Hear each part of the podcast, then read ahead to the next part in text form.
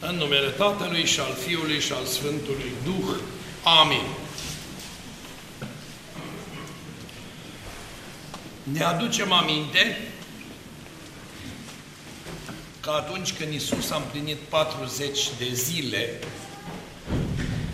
a fost dus în templul legii de Maria,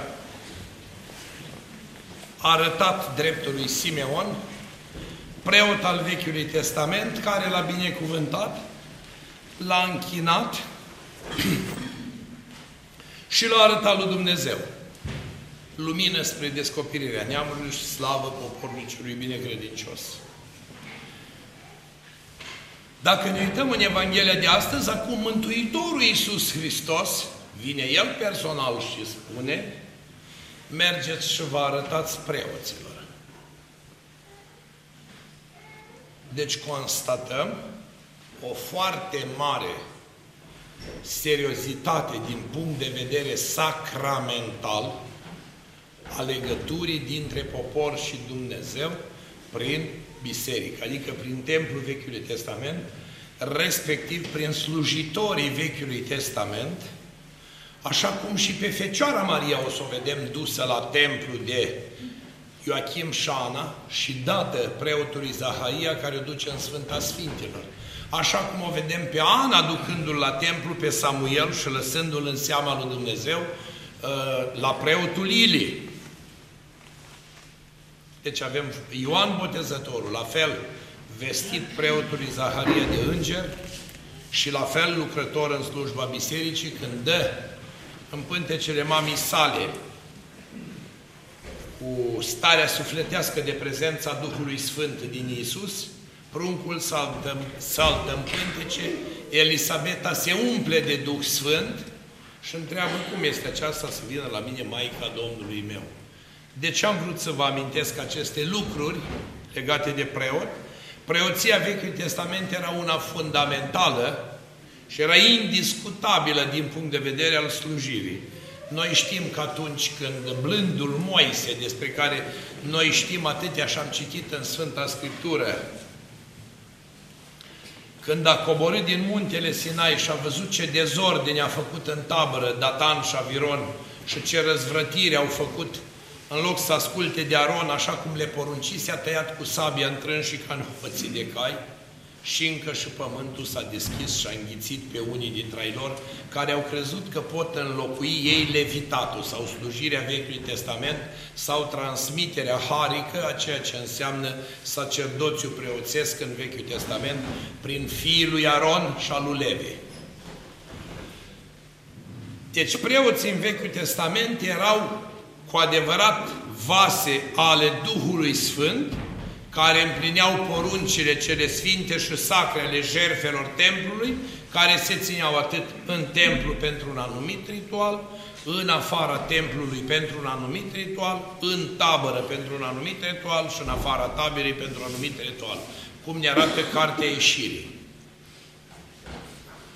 Dar necesitatea contactului cu preotul era obligatorie, nu numai din punctul de vedere al faptului că preotul era lucrătorul templului și putea sluji cele de curățire, pentru că ei trebuie, de fapt, când se duc la preoți, nu neapărat ca să se vindece, ci ca să se confirme prin slujba de mulțumire că ei nu mai au lepră căci mergând pe cale, spune Evanghelia, ei s-au curățit. Deci, repet, ei s-au curățit. Nouă s-au pierdut în lumea cotidiană și o să întrebați de ce nouă și nu mai mulți. În Vechiul Testament, acest simbol a celor nouă leproși sunt cele nouă calități sufletești sau puteri sufletești cu care omul a fost înzestrat afacerea lui de către Dumnezeu, pe care le-a pierdut prin alterarea și neascultarea poruncii adamice și trebuiau restaurate în Isus Hristos. De aceea Isus Hristos, când face restaurarea dintr-un adânc de smerenie, nu spune gata, v-ați curățit. Mergeți și vă arătați preoților, adică Preoții vor fi cei care în Noul Testament, deci în legea cea nouă, eu n-am venit să o stric, ci să o desăvârșesc, vor fi cei ce vor lega pe pământ și în cer.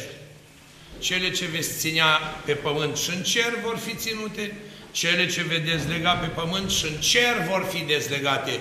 Vi s-a dat vouă putere să legați și să dezlegați tot ce se întâmplă într-un popor, dar mergând învățați toate neamurile și botezându-le în numele Tatălui și a Fiului și a Sfântului Duh, învățându-le să facă tot ce v-am spus eu vouă, dar și dezlegând și iertând păcatele, conform învățăturii Noului Testament, așa cum o avem în momentul în care Iisus Hristos se înalță la cer și suflă asupra apostolilor puterea și lucrarea Duhului Sfânt. Noi știm că în Noul Testament, imediat după înălțare, apostolii având această putere și cristologică, pentru că ei se încarcă cu Hristos, devin Hristofor sau purtători de har și de Dumnezeu, ei au puterea episcopală de a hirotoni preoți și episcopi și vedem în faptele apostoli cum au fost hirotoniți cei șapte diaconi, apoi avem în Timotei 1 și 2 hirotonia preotului, hirotonia episcopului și toate celelalte, cu argumentul să nu-ți pui de grabă mâinile pe cineva să te faci păcat de părtaș de păcate străine, adică să cercetezi bine pe candidatul la hirotonie, cum în faptele apostolilor ne spune că au ales șapte bărbați vrednici, curați, plini de har, plini de înțelepciune și cu toată puterea în cuvânt. Deci, iată, deja se cunoșteau harismele care stăteau asupra lor din lucrarea și dorința de a fi creștini, ei fiind doar botezați, și faptul că au fost aleși în slujirea bisericii. Deci aici vorbim de acea vrednicie harică care vine direct din Duhul Sfânt. Cele cu lipsă le împlinește și cele nedesăvârșite le desăvârșește. Despre lepră, o boală destul de veche în lumea antică și în lumea medievală, deci noi întâlnim lepra până aproape de 1700, când a fost eradicată definitiv, era o boală care mânca carnea omului ca un fel de cancer de piele. Și omul murea, oricine se atingea era contaminat.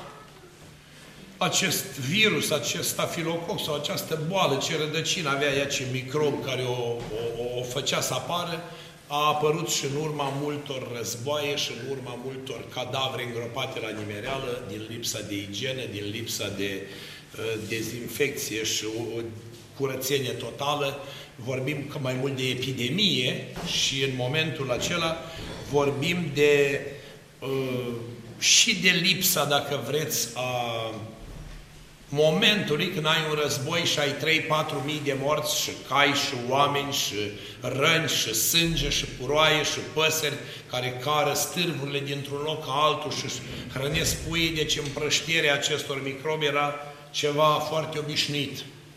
Și aici vorbim și de imunitate, pentru că rezistau cei mai cei mai puternici, iar cei care erau contaminați, ori erau izolați, cum vedem aici, duși undeva în afara cetății să nu umpleși pe alții, dacă se apropiau în cetate, erau uciși cu pietre, și lăsați ori să se vindece, să se imunizeze, ori erau dați foc cei care mureau și arși, incinerați, tocmai pentru a nu se răspândi această epidemie. Iisus Hristos vorbește de ciumă pentru că acela era momentul acela al leprei, care era atunci, deci această boală de piele, uh, care făcea mari prăpăd, uh, făcea mare prăpăd la vremea respectivă, dar uh, leproșii, acești bolnavi, ei nu se apropiau de, nu se apropiau de, de comunitate, ci stăteau de departe ca drept dovadă că ei strigau după Isus aveau nevoie să strige după Isus din două motive. Din punct de vedere spiritual, Adam plânge la poarta Raiului 200 de ani ca să fie primit înapoi și Dumnezeu îi explică nu mai vei primi niciodată un bine gratis și noi vedem astăzi tot ce se primește gratis nu se prețuiește. Așa fac și Oamenii, așa fac și copiii, așa fac și bătrânii, așa fac și tinerii, așa fac și ajutorații social, oricui faci un bine necondiționat, deci nematurat, nejustificat, omul nu știe să-l prețuiască. Dacă îi dai unui sărac mâncare de mai mult decât îi trebuie, o batjocorește, că el nu muncește pentru ea să știe cum trebuie economisite. Dacă îi dai unui împrăștea din asta banii, toacă toți, că nu știe cum trebuie gestionați, deci așa este și cu binele în situația de față. Ei strigă la Isus, dar Isus nu se grăbește să le spună, vai, gata, v-am vindecat. Vedeți, întâlnim în modul de psihologie a Dumnezeirii, o psihopedagogie a Dumnezeirii,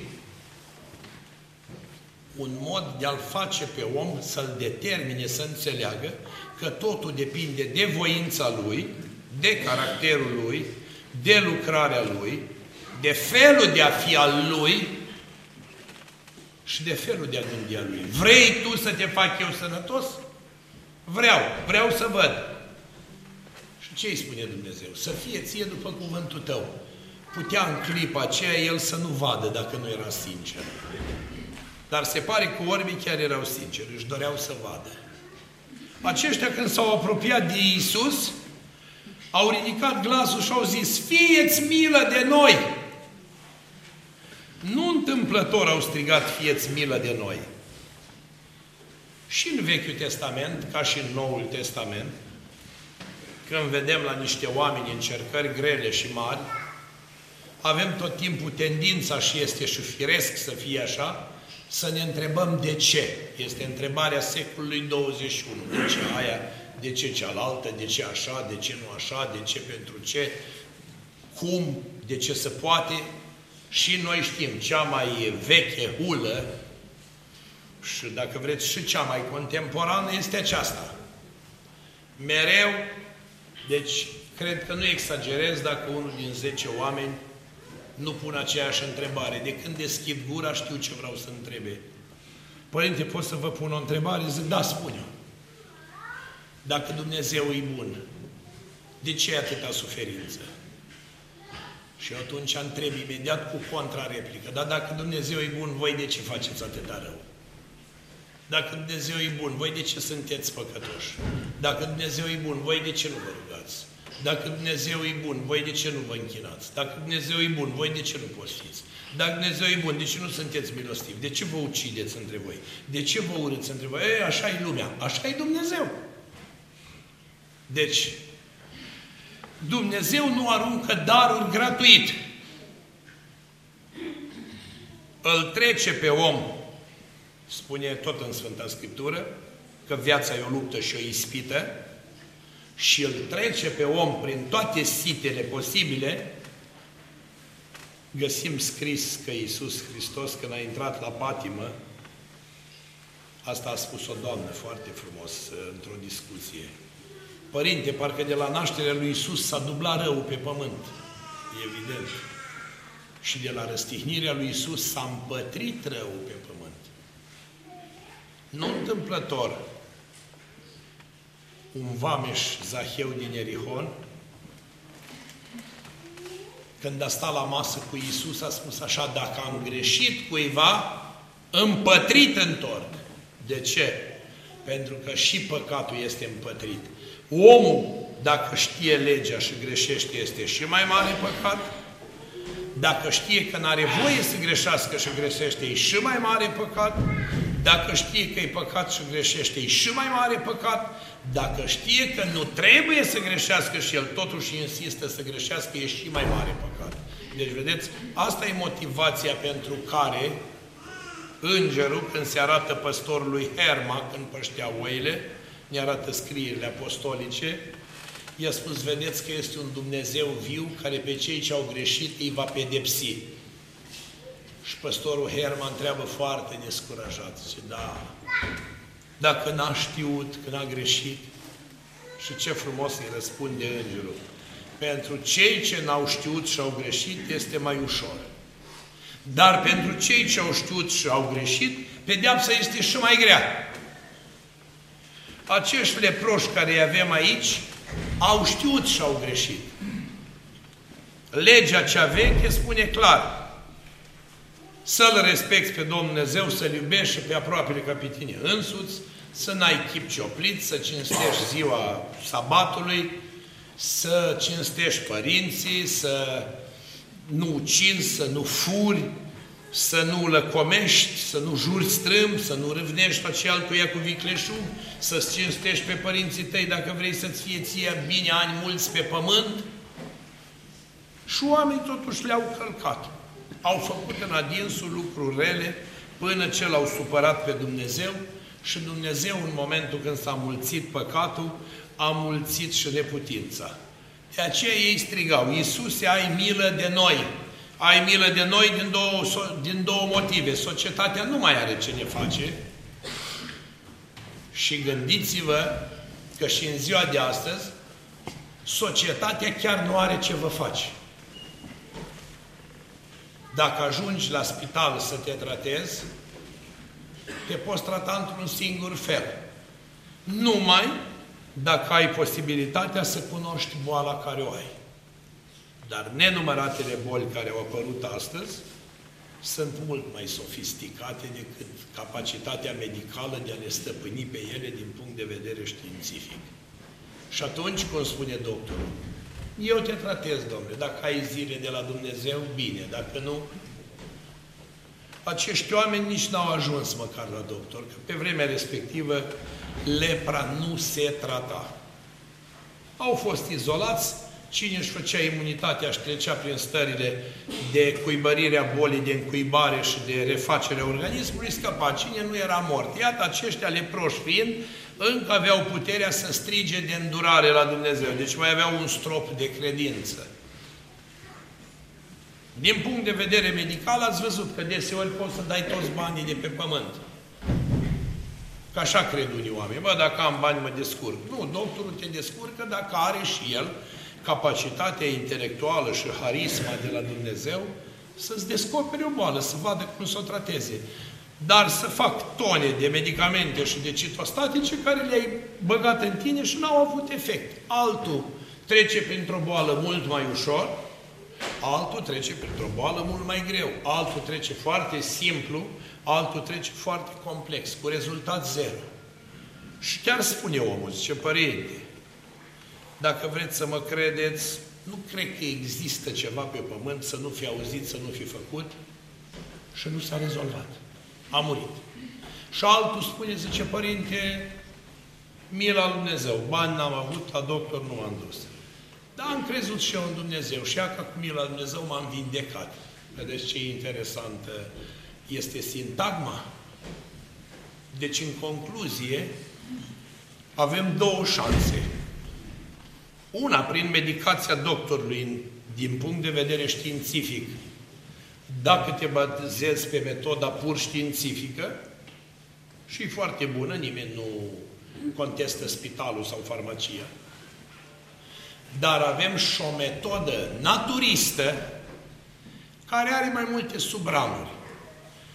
Ramura vraciului, care vine cu buruiana, cu alifia, cu ceaiul, cu substanța, cu extractul și te iei, să spunem așa, cartea lui Maria Trebăn și citești toate buruienile ce fac și ei pentru fiecare cu un ceiuț și vindeci anumite boli. Și s-ar putea să dea randament sau să nu dea randament. S-ar putea să iei o medicină a alimentației și să reușești să înlături o parte din boli prin ceea ce mănânci, pentru că și bucătăria este tot o farmacie și tot o, tot o medicație, deci dacă bagi în tine orice fel de mâncări, te îmbolnăvești cu tot cu medicamente și cu tot cu doctori, sau aluneci la cea mai mare medicamentație, postul și rugăciunea. Acum au început și oameni de știință să descopere că, într-adevăr, postul este benefic și vindecător. Că e medicament. Au ajuns oameni să descopere că și rugăciunea este medicament. Și asta e un lucru bun. Iată, oamenii aceștia au descoperit că rugăciunea poate fi un medicament cu 2000 de ani în urmă. Iisuse, ai milă de noi. Doamne Iisuse Hristoase, Fiule și Cuvântul lui Dumnezeu, miluiește-mă pe mine păcătos. O rugăciune isihastă, cea mai scurtă și mai simplă, la îndemâna oricărui creștin. Intrăm într-o altă categorie de medicație care este de natură sufletească. Dispoziția. Dacă un om are tonul sub bun, Noi îi spunem azi în termenul științific placebo. spune că e bine, așa că să vindecă. Asta e doar o părere. Vine tot din credință. Dacă tu crezi și ești optimist, cum spunem noi în termenul lumesc, s-ar putea să ai șansa. Dacă ești un om din ăla morocănos și ciudat și uh, introvertit și care nimic nu-ți place, nimic nu-ți convine, nimic nu-i pe placul tău, nimic nu-i cum știi tu și ești un om sucit, te îmbolnăvești cu tot cu medicamente și cu tot cu doctor. De ce? Pentru că tu, neavând încredere în nimic, ești într-o permanentă îndoială și necomuniune, nici cu cerul, nici cu Dumnezeu, nici cu lumea, nici cu semenii, pentru că noi unii pe alții ne ajutăm în boală. Găsindu-l abia viu, jos trântit, Samarineanul i-a aplicat primul ajutor. I-a legat rănile să nu curgă sânge, i-a făcut stază, cum se spune, să nu se împrăște sângele din corp. I-a uns cu un de lemn uh, rana, ca să se moaie coaja, să nu doară, și i-a dat vin pe ele, că era puțin al, cu alcool, pentru că era cald în Ierusalim, și în felul ăsta a apărut sub formă de dezinfectant în modul istoric de a gândi atunci al tratării unei boli. L-a dus la casa de oaspeți, a lăsat un bănuț și ce a zis? Lasă-l să stea pe un pat, dă-i să mănânce, dă-i să bea, lasă-l să odihnească că trebuie să-și revină. Bine că nu-i mort. Eu când mă întorc îți plătesc ce ai mai cheltuit. Deci, iată, o formă la forma sufletească întâlnim toate minunile lui Isus Hristos pe care le-a făcut în Vechiul Testament și care au fost făcute numai și numai prin credință. Mare credința ta femeie și s-a tămăduit fix în ceasul acela. I-a zis lui Iair, fica ta n-a murit, doarme. I-a zis femeii din Nain, când era fiul sub bolnav, în sicriu, scoală-te, bă, băiete. Deci, Dumnezeu poate învia și un mort. Și lucrul acesta știți când îl vedeți? Atunci când, uh, câteodată când mama naște și copilul este sub stare de leșin, fie cu cordonul umbilical la gât sau fie în stare de uh, lipsă de respirație, când plămânii nu s-au umplut cu aer, nu începe încă respirația și doctorul îi face tot felul de resuscitări și odată godăcel cel mititel își revine, țipă și își intră în fire, își vine în viață prin metoda medicală, ceea ce îi face medicul. Aia înseamnă revenirea la viață. Este asemenea exact a unei învieri din morți, pentru că copilul acela n-a luat contact niciodată cu viața să știe ce e viața. El ia contactul cu viața numai în momentul în care doctorul face acel efort de a-l repune în, în mișcare, de a-l resuscita. Resuscitarea aceasta Dumnezeu ne-o arată pe parcursul minunilor pe care le face în Vechiul, Testa în Vechiul Testament, deci când vine la activitatea misianică, și ne arată că El pe bolnav, punând mâinile, îi poate vindeca pe ei. Pe ăla l-a atins la ochi, la ăla i-a pus mâna pe cap, pe ăla le-a atins mâna uscată, pe ăla l-a binecuvântat, pe ăla i-a uns ochii cu tină. Deci diferite metode de vindecare. Aici vindecarea vine strict din voința proprie, din starea sufletească. Vindecarea vine numai din rugăciune și iată ce spune în următorul verset. Văzând ei, pe Iisus i-a zis, Învățătorule, fieți milă de noi. Deci, s-au rugat în grup fieți milă de noi. N-a spus fiecare, Doamne, fieți milă de mine, fieți milă de mine, fieți milă de mine, fieți milă de noi. Deci Dumnezeu poate vindeca, deci poate vindeca și pentru rugăciunea celor mulți. În faptele apostolilor stă scris acest verset. Roagă-te pe, roagă la desea pe popor să facă rugăciuni pentru cei bolnavi și întemnițați, că mult poate rugăciunea dreptului cea ferbinte, dar și rugăciunea poporului pe mulți a scos din temniță și din flăcările iadului. Pe Petru l-a scos din temniță și pe mulți păcătoși din flăcările iadului. De aceea noi facem pomenirea și pentru cei adormiți care sunt tot în boală sufletească, să ne împăcați cu Dumnezeu și despărțiți de lumina Lui cea veșnică.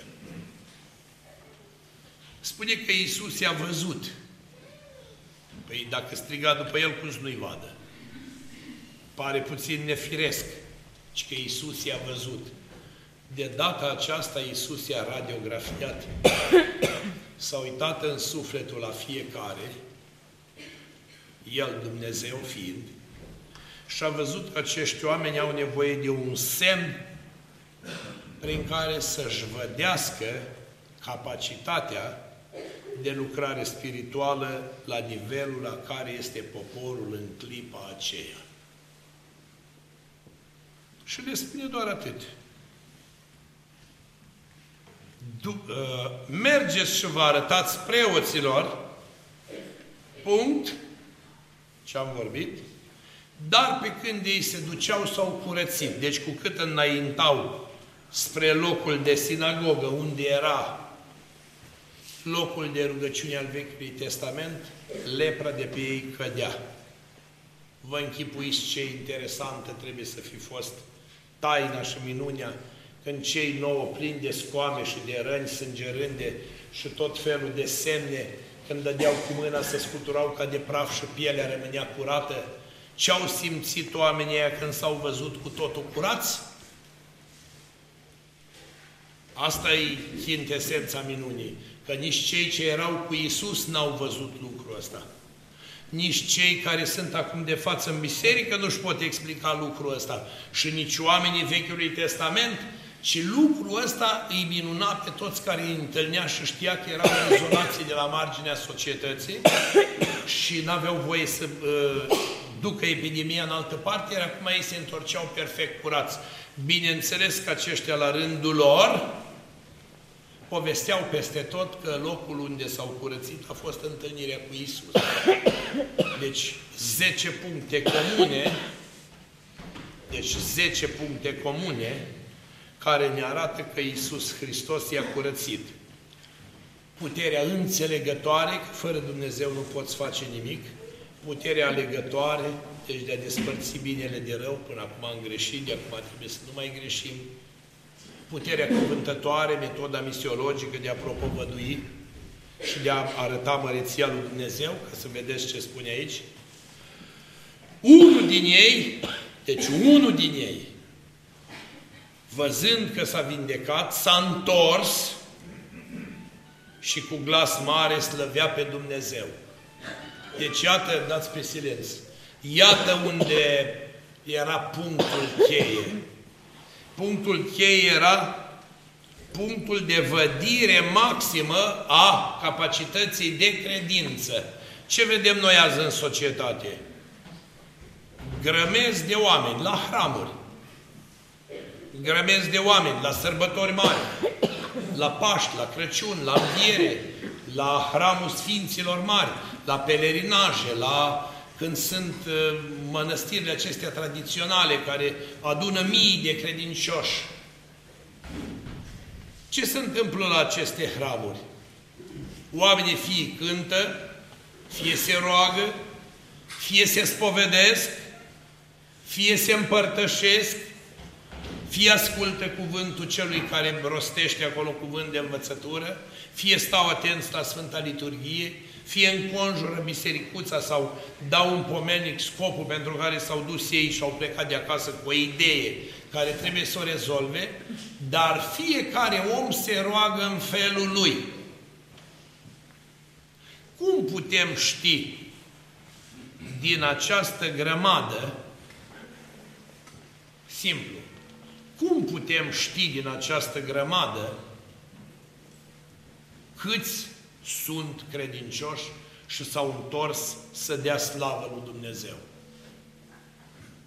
Aș avea curajul să zic, nu ca un reproș, ci ca o constatare, că atunci când a fost problematica aceea cu referendumul pentru familie, bărbat și femeie, care a fost mult controversat și întors pe toate partea subiectul, din 16 milioane de români ortodoxi, cred că două sau trei s-au dus și și-au dat cu părere, deci ceea ce înseamnă că doi din zece s-au întors să dea slavă lui Dumnezeu, ceilalți au stat nepăsători. Dumnezeu cumva ne arată Evanghelia că s-a dus să ia sănătatea celor nouă care n-au mulțumit? Nu. Niciodată. Ateu are diplome, are casă, are copii buni, are familie, are loc înalt în societate, e un om respectat, e treaba lui că nu crede. Deci Dumnezeu nu i-a luat niciuna din calități, nu i-a luat nici inteligența, nu i-a luat nici valoarea persoanei, nu i-a luat nici identitatea, nu i-a luat nici sănătatea, nu i-a luat nici calitățile, acuitatea, vederea, auzirea. Deci nu l-a, nu l-a deposedat de nimic să zică Dumnezeu, bă, tu nu mă asculți, tu n-ai ce discuta cu mine, darurile sa mele, trupul e tău, fă borș cu el. Nu. Dumnezeu, din contra, i-a lăsat toate calitățile. Hulitorului. I-a sărit la vreunul ochi, bârfind pe Dumnezeu? Nu. I-a sărit la unul limba din gură? Nu. I-a pocnit la unul urechile ascultând mizerii despre Dumnezeu? Nu. Dumnezeu l-a lăsat pe om în mâna sfatului său și urmează să-i ceară socoteală după alte principii de referință divină care se pot întoarce asupra noastră, exact ca și a pedagogului la școală. Ce-ți spune profesorul când dai cu el un test de capacitate sau când dai un examen sau o teză sau un examen din ăsta școlar care trebuie să definitiveze sau să detașeze o notă de alți elevi. Și tu spui, domnule, sunt 50 de locuri, poate prind și eu unul și te duci la examen. Și când te duci, te vezi deasupra liniei și spui, o, mulțumesc Dumnezeu că am reușit. Deci ceea ce înseamnă că capacitatea ta intelectuală ți-a permis să accezi la cantitatea de învățătură de care aveai nevoie și să depășești acel test, să arăți că ești capabil să faci parte dintr-o categorie superioară de oameni care înțeleg altfel disciplina respectivă. Și ai promovat română, matematică, bacalaureat, capacitate, facultate, ce vrei tu. Dai pe munca ta. Și te bucuri, da? Anunți toți prietenii. Te veselești. Toată lumea e fericită. Toată lumea știe că tu ai avut un succes.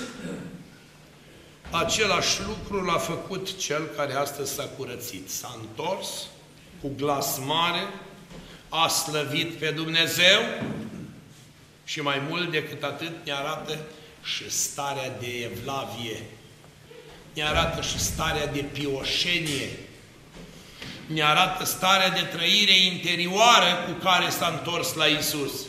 A căzut cu fața la pământ. E un gest destul de sensibil, mai ales că Hristos nu suporta lauda asta publică. Hristos nu era cu slăvirea aceasta în fața lumii. El făcea minunile foarte discret. Și totuși acesta în gura mare s-a întors, a căzut cu fața în pământ, la picioarele lui Isus și mulțumea. Și iarăși ne izbim de celebra expresie și acela era samarinian. Deci iată un al doilea samarinian, repet, iată un al doilea samarinian, repet, un al doilea samarinian, care îi demonstrează lui Iisus că poporul iudeu cu legea în mână nu știe cine e Dumnezeu. Iată o a doua demonstrație tehnică a zilelor noastre, în care noi, ortodoxi și autentici, cu acte în regulă, una sobornicească și apostolească biserică, un singur botez, moartea și învierea lui Hristos, crucea și jertfa, cele șapte sinoade ecumenice, toată patristica, toată filocalia, toată învățătura sinaxarilor constantinopolitane, toate hotărârile canonice prinse de la Pidalion și până la toate canoanele apostolice și actualizat totul la zi, suntem mult în afara ortodoxiei, deci suntem mult în afara ortodoxiei, aruncând deseori cu pietre în cei care nu sunt în limita hotarului ortodoxiei, dar din dorință de Dumnezeu chiar vor să facă bine, sau vor să găsească calea binelui și să-L descopere pe Dumnezeu, dar nu-L pot găsi deseori pe Dumnezeu, pentru că se izbesc de acel zid și de acea rigurozitate în care se spune dar nu ești ortodox, tu ești spurcat, tu, na, tu ești cu diavolul, tu ești satana. Vedeți ce interesant? Iată cu un asemenea gen de om, acest samarinian, care pe lângă legea iudaică în care avea amestecată și învățătură din Pentateuhul lui Moise, mai avea și idolatria siro-babiloniană, a rămasă de când samarinienii au fost cuceriți de împăratul Asur.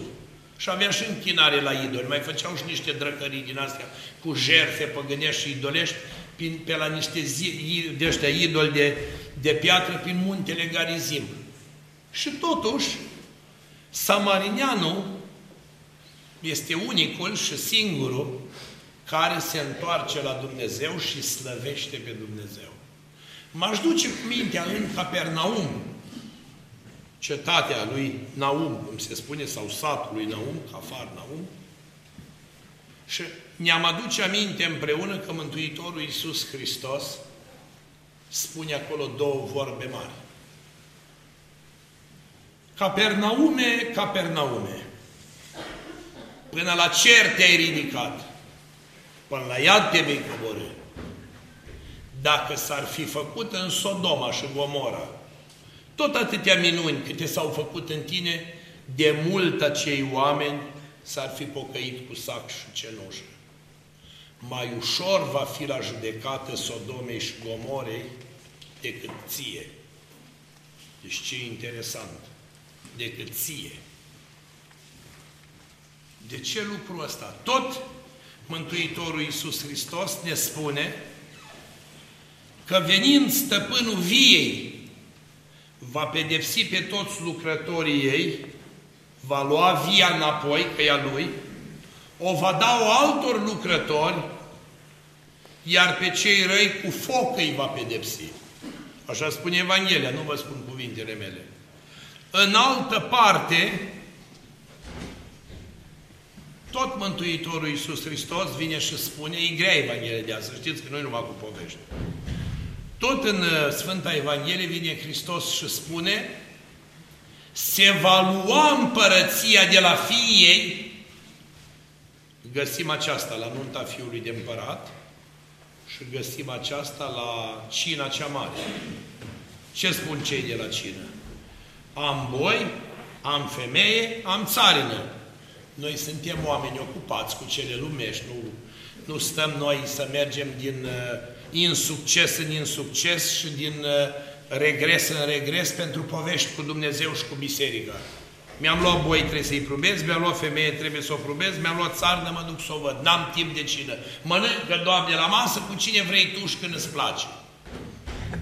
Adică, Liturgia este a babilor pensionare, dacă nu au și ele program de telenovele, sau a femeilor fără ocupație, sau oamenilor care n-au treabă acasă.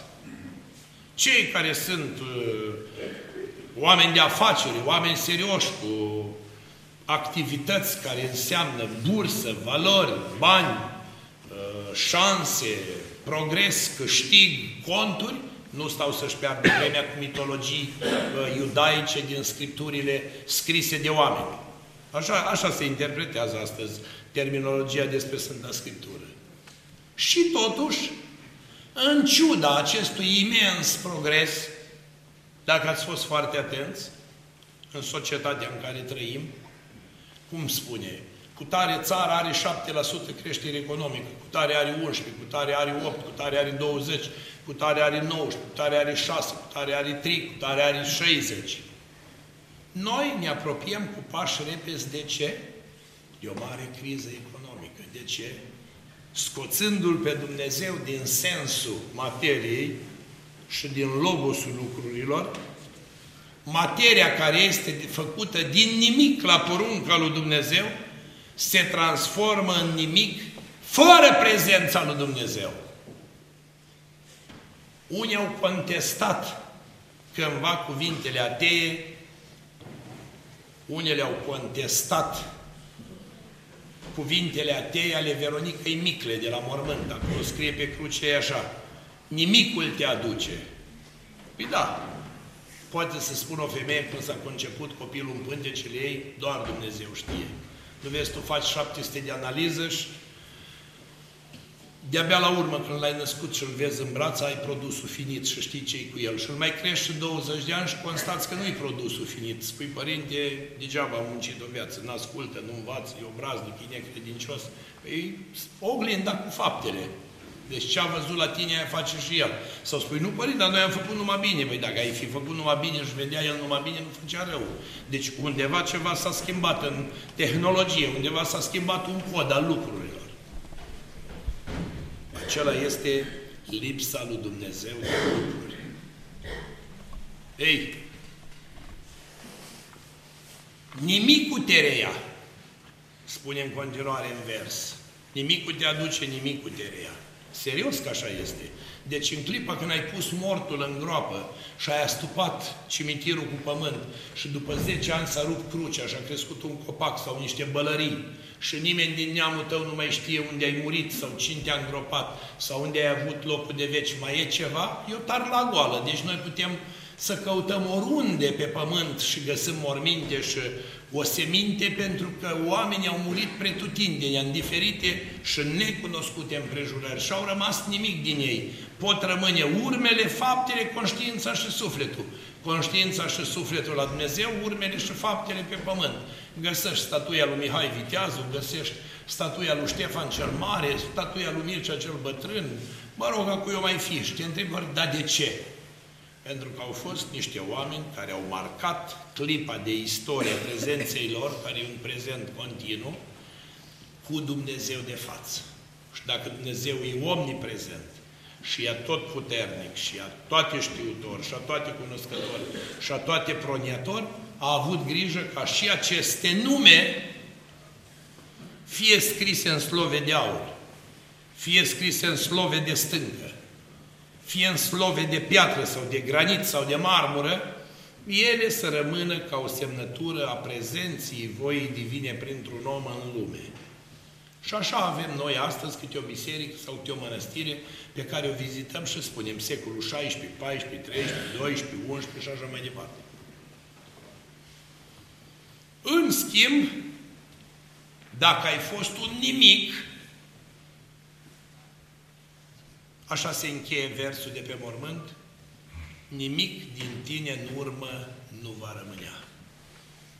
Și într-adevăr, sunt oameni de pe urmă cărora n-a rămas nimic. Iată ce interesant este și în Evanghelia de astăzi. Au fost zece leproși, au fost zece leproși, S-au vindecat toți pe cale, mergând spre preoți, deci singura cale de comunicare și de a primi darul lui Dumnezeu este contactul cu preotul, cu slujitorul, cu slujbașul Domnului. Dar găsim două elemente distincte. Cine erau preoții spre care s-au dus leproșii? Nu scrie Evanghelia și nu consemnă niciun nume. De ce? Preoții se schimbă permanent, dar preoția nu se schimbă niciodată. Arhereii, preoții și diaconii se schimbă, se schimbă veac de veac și secol de secol, că tot vin alții prin succesiune. Dar lucrarea harică e aceeași, că Duhul Sfânt e unul singur și cursiv, fără de început și fără de sfârșit. Și într Duhul Sfânt, Domnul de viață făcătorul scurt, care de la tatăl purcede, fără povești, fără discuții. De aceea este amintită preoția ca artă de comunicare cu Dumnezeu de care avem nevoie, chiar dacă ne convine sau chiar dacă nu ne convine. Și am întâlnit într-o zi o persoană din asta mai așa mai orgolioasă, ca să spun, nu m-a deranjat niciodată și nici n-aș vrea să mă deranjez vreodată, și mi-a spus, părinte, eu îți pot demonstra că și fără preot le fac pe toate. Doamne ajută să văd măcar 500 de mii de oameni așa ca tine care le fac pe toate fără preot. A, nu, părinte, nu ziceți așa, eu zic de mine. Mă, când îți asumi o răspundere, tu trebuie să fii un model și pentru alții. Dacă tu poți face totul fără Dumnezeu, ești cel mai tare. Poți demonstra societății că Dumnezeu este o inferioritate uh, de conjunctură, nu e ceva real. A, nu, nu, nu, nu, părinte, nu mă bag eu peste voia Dumnezeu. A, Deci nu crezi, dar nu te bagi. Adică nu-ți bagi coada în apă, că nu știi de unde sare crocodilul și te mușcă așa și diavolul te pândește, dar, te, dar tu te ferești oarecum. Adică o faci, pe, o faci pe gâscanul nervos doar așa, ca să te umfli în pene, să-ți dai importanță în momentul când o societate crede sau o lume poate crede că nu există Dumnezeu, ea e cea mai mare nebunie. Zis acel nebun în inima sa, nu e Dumnezeu înainte ochilor lui când păcătuiește. Psalmistul David o spune cu 2000 de ani, 1000 și ceva de ani înainte de Dumnezeu, de Hristos. Dar găsim și cei nouă leproși, a căror nume nu-l știe nimeni, dar dacă ne uităm atent, foarte interesant în subiectul Evangheliei, ce găsim? Că nu le dă nici identitatea. Putea să spună că cei nouă leproși, ce sunt? De-a lui Israel. Sunt mozaici, sunt oamenii legii celei vechi, care păzesc legea cea veche sau au parte de învățătura Pentateuhului și a tăierii împrejur. Nu! Nu le dă nici lor identitatea, nu le dă nici lor religia. Și iarăși o să ziceți, dar ce ați vrea să spuneți aici? N-aș vrea să spun nimic, aș vrea să spun ceva după părerea mea și a lui Ignatie Brancianinov. Mai puțin contează în ziua judecății lui Dumnezeu ce ștampilă ai avut tu pusă în frunte de tine la moartea ta. De exemplu, dacă vom lua un cimitir ortodox, și la obștească judecată vedem că acolo sunt milioane de cruci, de sub fiecare cruce va ieși un suflet și un trup, un trup care se va întâlni cu sufletul pe norii cerului și vor fi toți la judecată. Știți ce este interesant? Că nu toți cei de sub cruce sunt de-a dreapta. Păi cum e posibil dacă eu m-am însemnat toată viața cu semnul crucii și am crezut în Hristos și am crezut în cele 10 porunci și am crezut în fericiri și am crezut în Evanghelie și am luat Sfintele Taine și m-am împărtășit și m-am spovedit, de ce să nu fiu de-a dreapta? Nu e un act de nedreptate înaintea lui Dumnezeu, nu este din partea lui un act de injustiție pentru ce să mă dai, Doamne, de-a stânga dacă eu sunt cu crucea? Eu am fost ortodox, convins. Cum adică? Unul din ala înfocat. Eu am apărat biserica, eu am apărat ortodoxia, Duhul Sfânt și Hristos au stat și s-au uitat la mine, cum le apăr. E o mare înșelătorie. La glasul Arhanghelului și la trâmbița judecății, într-o clipeală de ochi, toți vom fi la judecată și va lua fiecare virgulă nu după religie, ci după fapte, ce a făcut ori bine, ori rău. Și o să spuneți ce vreți să spuneți aici. Vreau să spun următorul lucru. Că judecățile lui Dumnezeu sunt diferite de judecățile oamenilor. Cei cu legea conștiinței vor fi judecați între bine și rău, cei cu tăierea împrejur vor fi judecați după legea lui Avram, a tăierii împrejur. Cei după legea lui Moise vor fi judecați după legea lui Moise. Cei după legea Evangheliei vor fi judecați după legea Evangheliei. Și cei fără lege vor fi judecați după fapte. Au făcut ori bine, ori rău.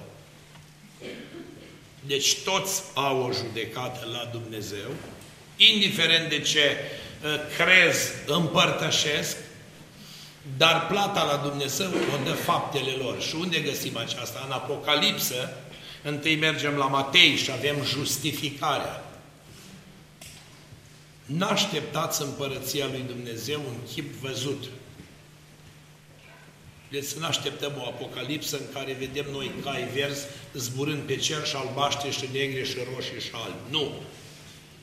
Alea staini apocaliptice divine. Noi nici nu știm ce înseamnă.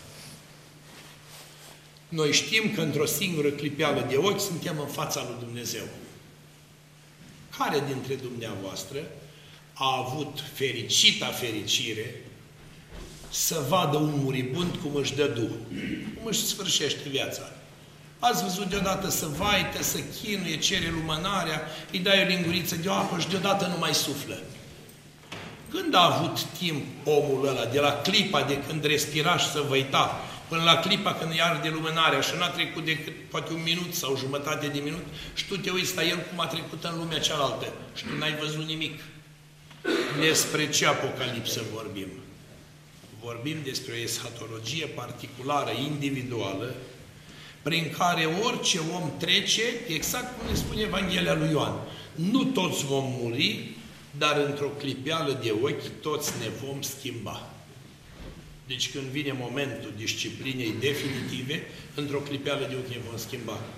Și acești leproși care nu au nume, sunt continuitatea leproșilor de pe fața Pământului, până la venirea lui Isus Hristos, care în permanent își păstrează calitatea de milostiv, de iertător, de vindecător, de doctor, de părinte, de Dumnezeu, de învățător, de arhereu veșnic, de păstorul cel mare, de păstorul sufletelor noastre.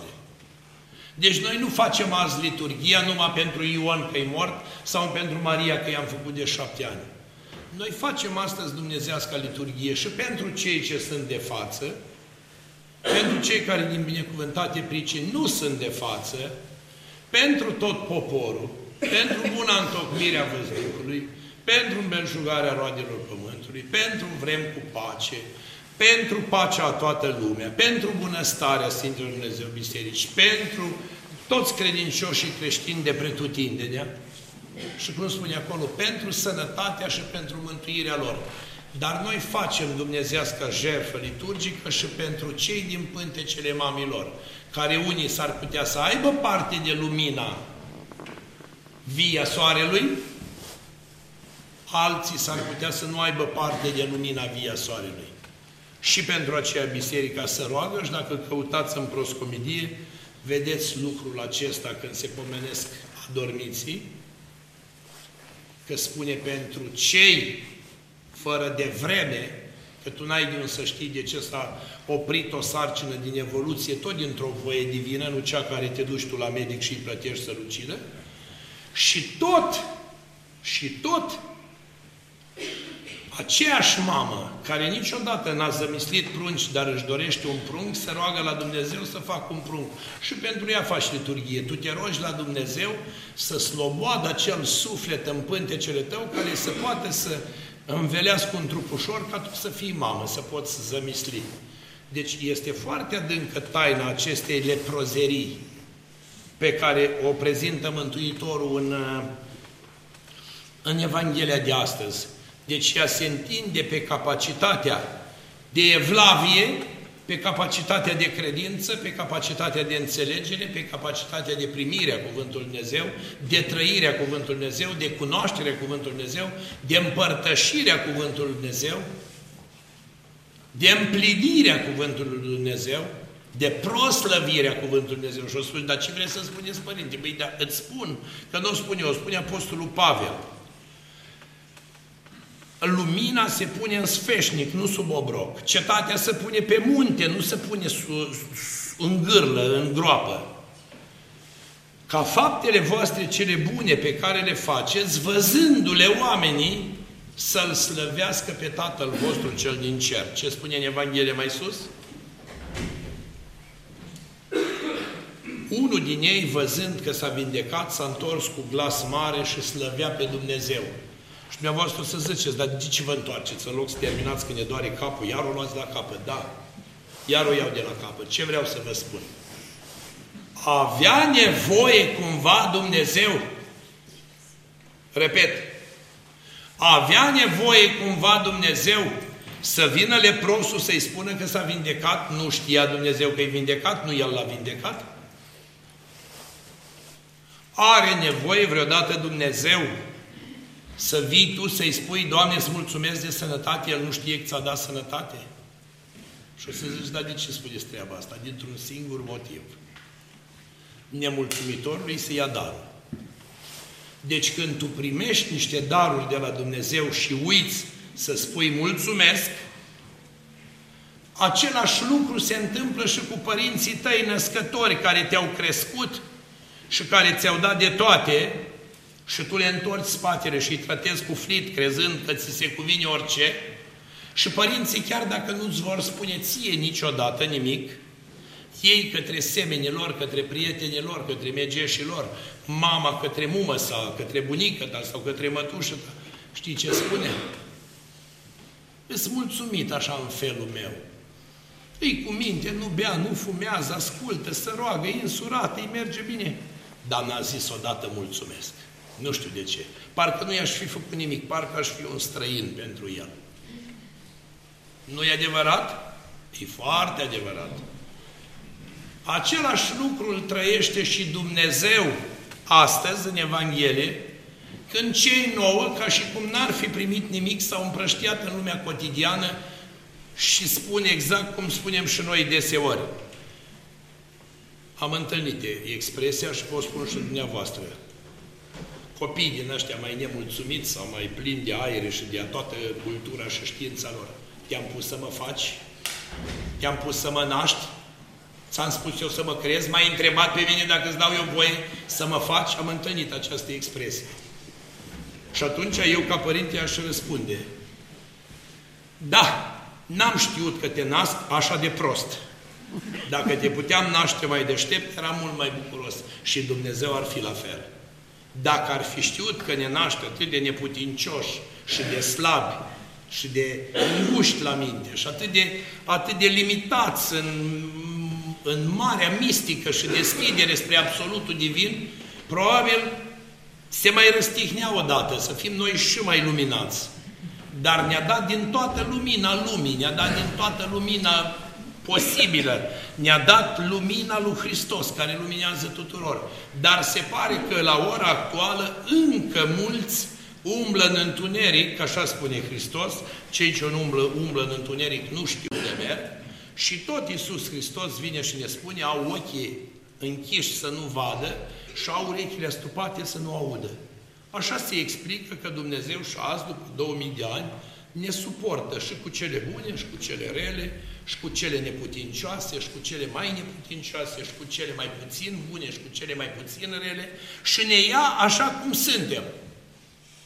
Sunt ferm convins și am toată convingerea că în bunătatea lui, în bunătatea lui Dumnezeu știți ce spune? La ăștia le simplific judecata. Am să-i întreb măcar cum de v-ați gândit să rămâneți ortodoxi. Și o să spuneți de ce. E mult mai grea rugăciunea Tatăl nostru sau crezul sau psalmul 50 sau împărate ceresc decât cele 12 stele din zodiac. Dacă o întreb pe o femeie toate zodele, despre toate știe. Dacă o întreb cele patru rugăciuni, nu le știe pe toate. Și atunci Dumnezeu, ca să simplifice și să nu se mai complice și să se mai întristeze, a ales ca la acest, a ales ca la acest uh, mesaj de astăzi să încheie Evanghelia așa. Bă, dar eu n-am curățit zece. Cei nouă unde sunt? Este o întrebare cu care trebuie să mergeți acasă și să mergeți pe acest principiu. Dimineața când vă sculați și ați făcut rugăciunica, cât de mică și de puțină, nu contează. Dumneavoastră știți în ce mod și în ce fel vă, rug, vă rugați. Încheiați și cu această întrebare de conștiință. Doamne, sunt cumva cel de la picioarele tale care ți-a mulțumit că m-ai curățit? Și o să aștepți un răspuns. Răspunsul vi-l dau eu. De vreme ce ești în genunchi și ai spus o rugăciune, e clar că faci parte dintre ei. Înseamnă că deja îți recunoști stăpânul și creatorul. Dacă ai spus un tatăl nostru dimineața când te-ai trezit, e clar că tu nu ești unul din cei nouă. Dacă seara când te-ai culcat, te-ai pus în pat și ai început să meditezi, Doamne, oare eu aș fi printre cei nouă care au uitat să-ți mulțumească?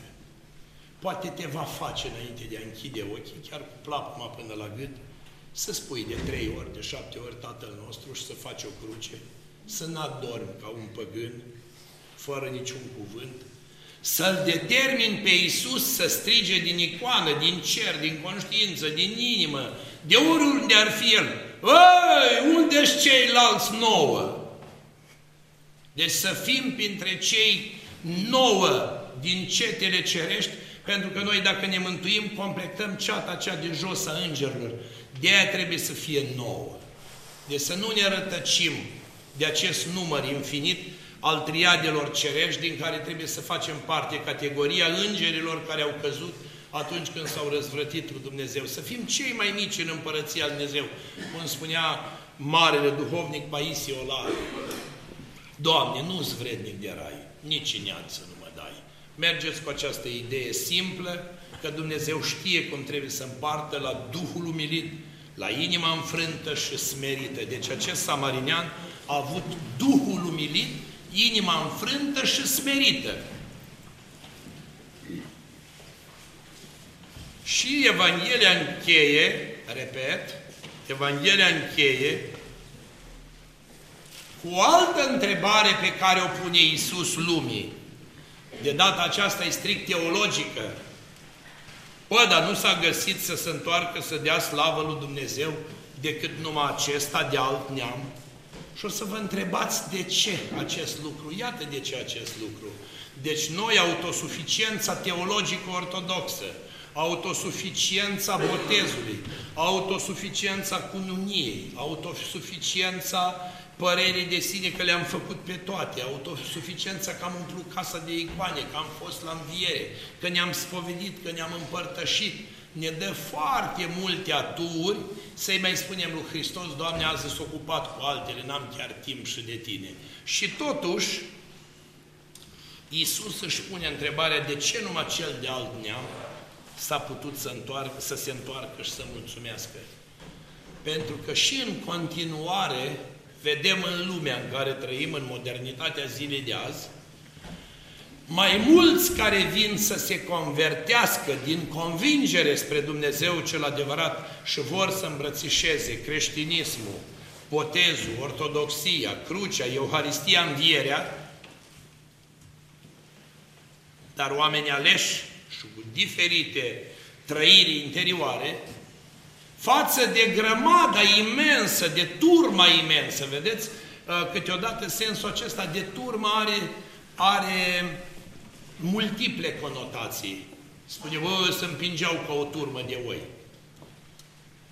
E interesant că oaia este perseverentă, n-ați fost ciobani. Dacă nu ții la picior cu bota și nu stai în fața ei, ea umblă de nebună. Tot merge, merge, merge. Trebuie să stai în fața ei, să o hucnești, să pască. De aia se spune că e turmă. Pentru că oaia nu se desparte, stă grămadă. Ele une merge, una merg toate. Și asta e un lucru bun pe de o parte dar nu e bun pe de altă parte. La noi, în Ortodoxie, nu putem folosi termenul de turmă necuvântătoare, ci suntem obligați să folosim termenul de turmă cuvântătoare dintr-un cu totul alt motiv. Dacă alții vin și caută adevărul în Dumnezeu, oare cum de noi, după ani de ortodoxie, reușim să găsim minciuna, nu adevărul? Ne trezim fie la sectă, ne trezim fie atei, ne trezim fie necredincioși, ne trezim fie neputincioși, ne trezim fie leneși, ne trezim hulitori, ne trezim batjocuritori, ne trezim uh, agresivi față de cele sfinte și dacă ne uităm ce lucrează societatea modernă, acest uie imens, este această mișcare tot timpul antibiserică, anticlericalism, anti-Dumnezeu, anti-rugăciune, anti-credință, pentru că omul cu cât e mai sălbatic devine mai, uh, mai agresiv și mai virulent și mai irascibil, iar omul cu cât e mai credincios devine mai pașnic. Și atunci ei au nevoie de dezordine aceasta interioară a omului, ca omul să nu aibă busolă și să se rătăcească în haos. Dacă îi spui omului să meargă înainte, e o greșeală. Dacă îi spui să stea pe loc, poate fi o altă greșeală. Dacă îi spui să meargă înapoi, poate fi o trezire. Dacă îi spui să o ia stânga sau dreapta, poate să fie o atenție. Dar dacă este haos și fiecare face ce vrea el și nimeni nu se încheagă cu celălalt, Ați făcut gospodinele pâine când vă enervați că ați pus făină bună, drojdie bună, apă caldă, lapte, făină, ați încălzit-o și frământați și tot se întinde și nu crește și bagi făină și iar nu crește. Și spui, domnule, nu știu ce făină este, a ieșit parcă poți bate cuie cu pâinea asta. Ei, asta se vrea și de la oamenii creștini de la acest popor, să fie cât mai împrăștiați și mai disipați pentru a putea fi cât mai ușor manipulați. Și asta e lucrarea satanei. Deci trebuie să stăm grupați într-o singură ceată. Ceata Sfinților a aflat izvorul vieții și ușa raiului. Eu sunt oaia cea pierdută, deși port rănile păcatelor, cheamă-mă Mântuitorile și mă mântuiește. Pentru că Isus a strigat după lepros și i-a spus, mergeți și vă arătați preoților. Și s-au vindecat pe când mergeau. Iar în ultimul stic spune așa, că se adresează către leprosul care stătea la picioarele lui Isus, îi spune să se spale în sensul logic de a nu mai sta trântit la pământ, dar îi spune și sensul de a se scula din starea din care a fost până atunci, și i-a spus, du-te, de acum fă ce trebuie să faci, credința ta te-a mântuit. Mergeți și dumneavoastră acasă, indiferent cu ce cantitate mică sau mare, de urme de pigmenți, de lepra, oricăror greșeli micuțe uitate sau nespovedite sau pregătite de spovedanie pentru data viitoare, dați tot timpul cu alifia rugăciunii, dați tot timpul cu puterea credinței, dați tot timpul cu încredere spre potirul Euharistiei, primind dumnezeștile taine, să ne putem număra în turma cea aleasă a la verdeața dumnezeștilor taine atunci când va fi să ne întâlnim cu Hristos. Amin. Amin.